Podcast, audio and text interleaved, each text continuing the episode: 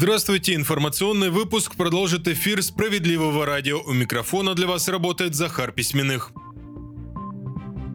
Новые национальные проекты и рекордная продолжительность состоялось послание Владимира Путина Федеральному собранию. Оно продлилось два с лишним часа, и президент за это время обратил внимание на множество тем. Сперва он отметил важность семьи и рассказал о мерах поддержки, в частности, многодетных. Например, программу материнского капитала и семейную ипотеку Путин поручил продлить до 2030 года. К тому же времени МРОД должен увеличиться до 35 тысяч рублей. По словам президента, отдельное внимание глава государства уделил развитию профессиональных кадров, технологий и культуры, в частности в небольших городах. Владимир Путин рассказал о дополнительных выплатах для некоторых работников образования и анонсировал запуск новой кадровой программы для ветеранов СВО. Отдельно в послании президент упомянул о поддержке регионов и о необходимости снижения зависимости от импорта.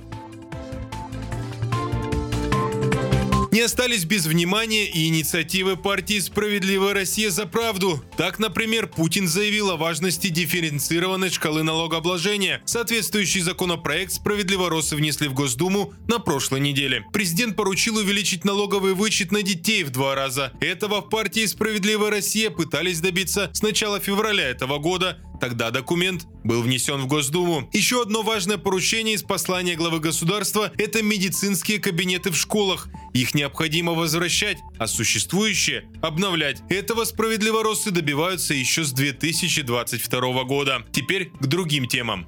31 декабря может стать официально и навсегда праздничным выходным днем. Об этом сегодня рассказали в Министерстве труда. Чиновники отметили, что рассмотрение этого вопроса откладывалось последние годы из-за того, что 31 декабря и так выпадало на выходной. Сейчас же в ведомстве собрались рассмотреть такую возможность. Добавлю, в этом году 31 декабря выпадает на вторник, но этот день в производственном календаре обозначен как выходной. Количество людей с ожирением в мире постоянно растет и с 1990 года увеличилось в два раза. Этим недугом страдают более миллиарда людей, следует из отчета Всемирной организации здравоохранения. Кроме того, 43% жителей имеют избыточный вес, а значит склонность к ожирению. Этот показатель также растет. Но больше всего опасений специалисты высказывают из-за проблем с весом у молодежи. За 30 с лишним лет таких детей и подростков стало в 4 раза больше.